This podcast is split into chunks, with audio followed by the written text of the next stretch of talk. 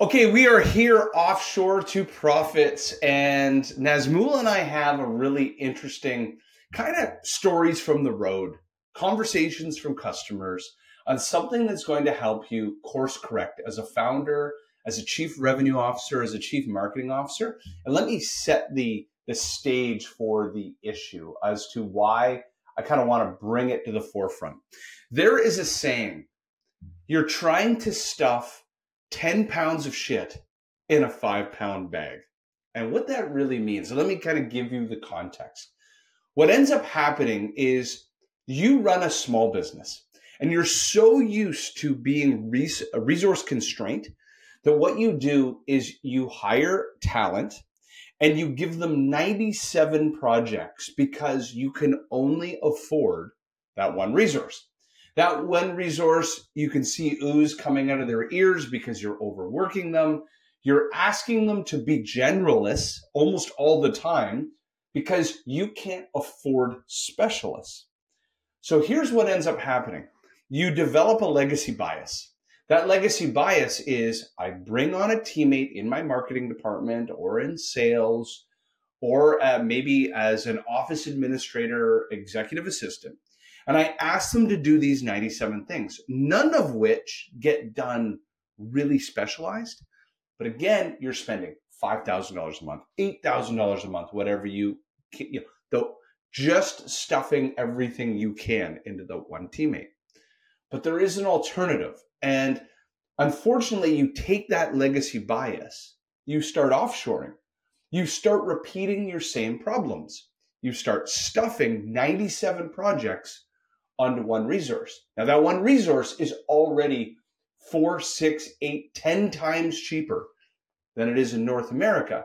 But your mindset hasn't changed because you're so used to overloading one teammate rather than thinking, oh my God, this is for the first time ever, I have the ability to turkey slice this role into many different roles and have specialists. So I'm gonna pass the ball to Nazmul.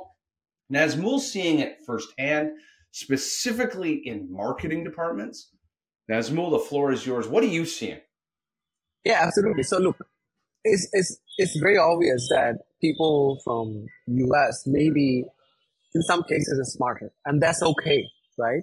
But here's my opinion. When we are outsourcing, maybe there was a guy in Austin, Texas, and maybe you were paying that person about $8,000, right? Now, when you're offshoring, maybe you're offshoring to Bangladesh, and maybe you're paying one person $1,000. Please understand, you're already saving $7,000. So I understand that there was one person who was doing the job, and maybe now there's one more person in Bangladesh who cannot do the whole thing. But what you can do is think little in a very smart way. Like, okay, I'm already saving $7,000. Even if I get to save $4,000, I still get to save $4,000, which is like 50% of the entire amount. So if you hire even three more, people, I'm not saying we should, but just saying 3 more people, you still get to save 50% of the entire cost, right? And if you think long term, that's the best way to do it. Why?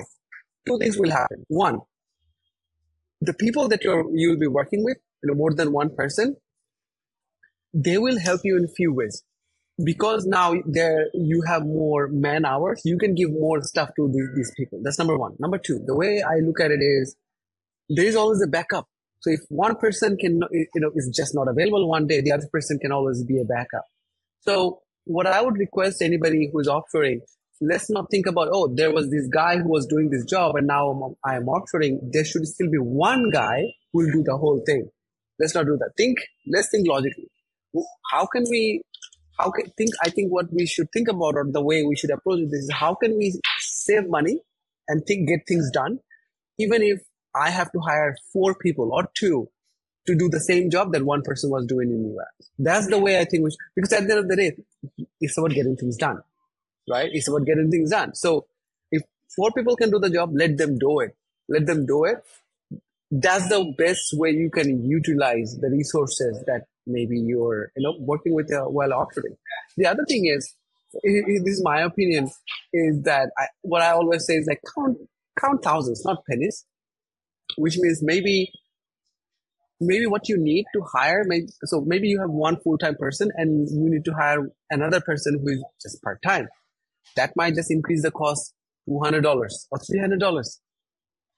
Pay for it. That should be okay for you, because what will happen is a lot more work will get produced, which means maybe because of that, a lot more marketing will happen, a lot more sales will happen, and eventually that will end up helping you bring more money.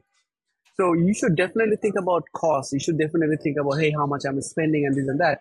But think about thousands, like thousands of money spending, thousands of money earning, and not like pennies, right? Like, oh, can I save $50 more here? Let's not do that. Yeah, that saying is penny wise, pound foolish. And let me give you two tactical examples, one in a marketing department, one in a sales department. So in a marketing department, organic content marketing rules the world. I mean, if you are not investing in your long-term health in organic content marketing, you pay the Pied Piper long-term in the future. So what ends up happening? You're a couple $1 million business, you're $5 or $10 million business. And instead of having a robust marketing team, you might have like a marketing leader plus one other person. That one other person, you've asked them to write blogs. You've asked, okay, so there's a role of a copywriter right there. You've asked them to post on social media. Now you've got a social media manager. You've asked them to organize your webinars and podcasts. But then who's doing the editing of that podcast? So there's 3 or 4 roles. Then you've asked them to do email campaigns. So all the while, you don't make massive strides and advancements in any one of those departments. What you did is you just turned a light switch on. Now, what could you have done? You realize that there are those that would spend their time focused on email campaigns. That's one person. You would have one person who's just optimizing social posts. For another one who's a copywriter and maybe working on your website for search engine optimization and keywords. Like, you could have afforded 3 people that have gone a mile deep rather than a mile wide. And the same sort of scenario happens in sales. Like in the sales support side, you've asked somebody to develop account lists, accounts, contacts, data enrichment. You've asked people to do CRM updates. You've asked people to monitor your inflow inbox of inbound lead flow, or maybe your customer support tickets. Again, you could have subdivided that. You have somebody who's a HubSpot master internally that optimizes the HubSpot experience. At the same time, you have somebody who just monitors the inflow of emails coming into your sales team pre-sales and your post-sales customer support tickets. Those could have been subdivided. So one of the things that Nazmul and I would suggest is don't take a role, like as an example, revenue operations or marketing operations, who kind of run the back end of all of marketing or sales, and say, well, because the last person we had there, they did these 97 things. Break it down into tasks, projects, and initiatives, and recognize that you could now go much, much deeper in any one of those facets for still a fraction of the cost of that one person who's just keeping the lights on any one of those tactics. So Nazmul, we are 9 minutes in. Anything else you want to kind of add to this podcast episode? No, let's look long-term, guys. Everybody, we think long-term, not today, not tomorrow, a year ahead. Like, think about how much money you'll already be saving if you're saving $4,000 a month, right? So within 10 months, that's like $40,000 if I'm not wrong. So that's a huge amount. So think about how much you'll already be saving, not like how can I count pennies? Can I save $100 more dollars, $200 more dollars? That's the only thing that I can think about. And the last thing that we can end with is customer acquisition cost is something that you have to keep in mind. And this is what all the marketers are saying right now. If you can have a lower customer acquisition cost, that's the number one thing that you should be focusing on. That will be helping you more than anything else long term. So lower customer acquisition costs, That's when you can be okay with giving a good discount. Maybe that's what the client wants, right? So think about lowering your customer acquisition costs, that can really happen, with the offering. Well, when you lower your cost of customer acquisition, it gives you exceptionally more optionality on the type of customers you bring on. It allows you, I did this with my first company, Sales for Life. At Sales for Life, we were enterprise hunters by accident. So in my first year or two of the company, it went from zero to multi-millions because we had somehow naturally attracted the Oracles, the Intels, the Thomson Reuters of the world.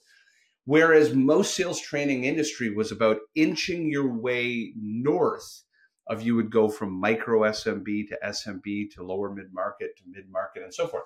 So we got really lucky that we started winning the biggest companies in the world.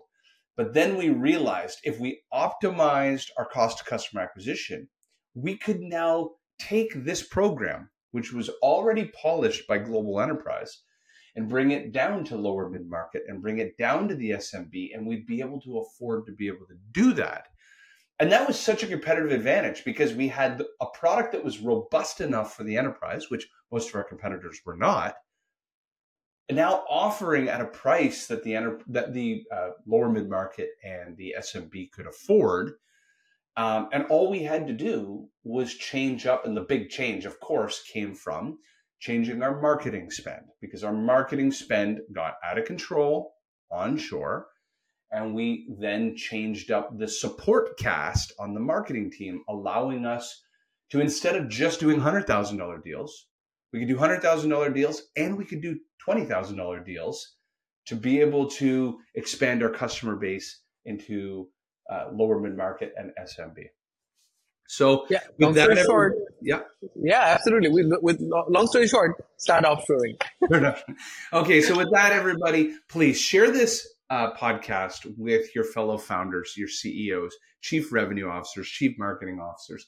Let them know there's an alternative way to think about creating a competitive moat, competitive advantage in your business. And it's with human capital and it's with operating leverage. So please subscribe, like, share this, and looking forward to our next episode. You take care.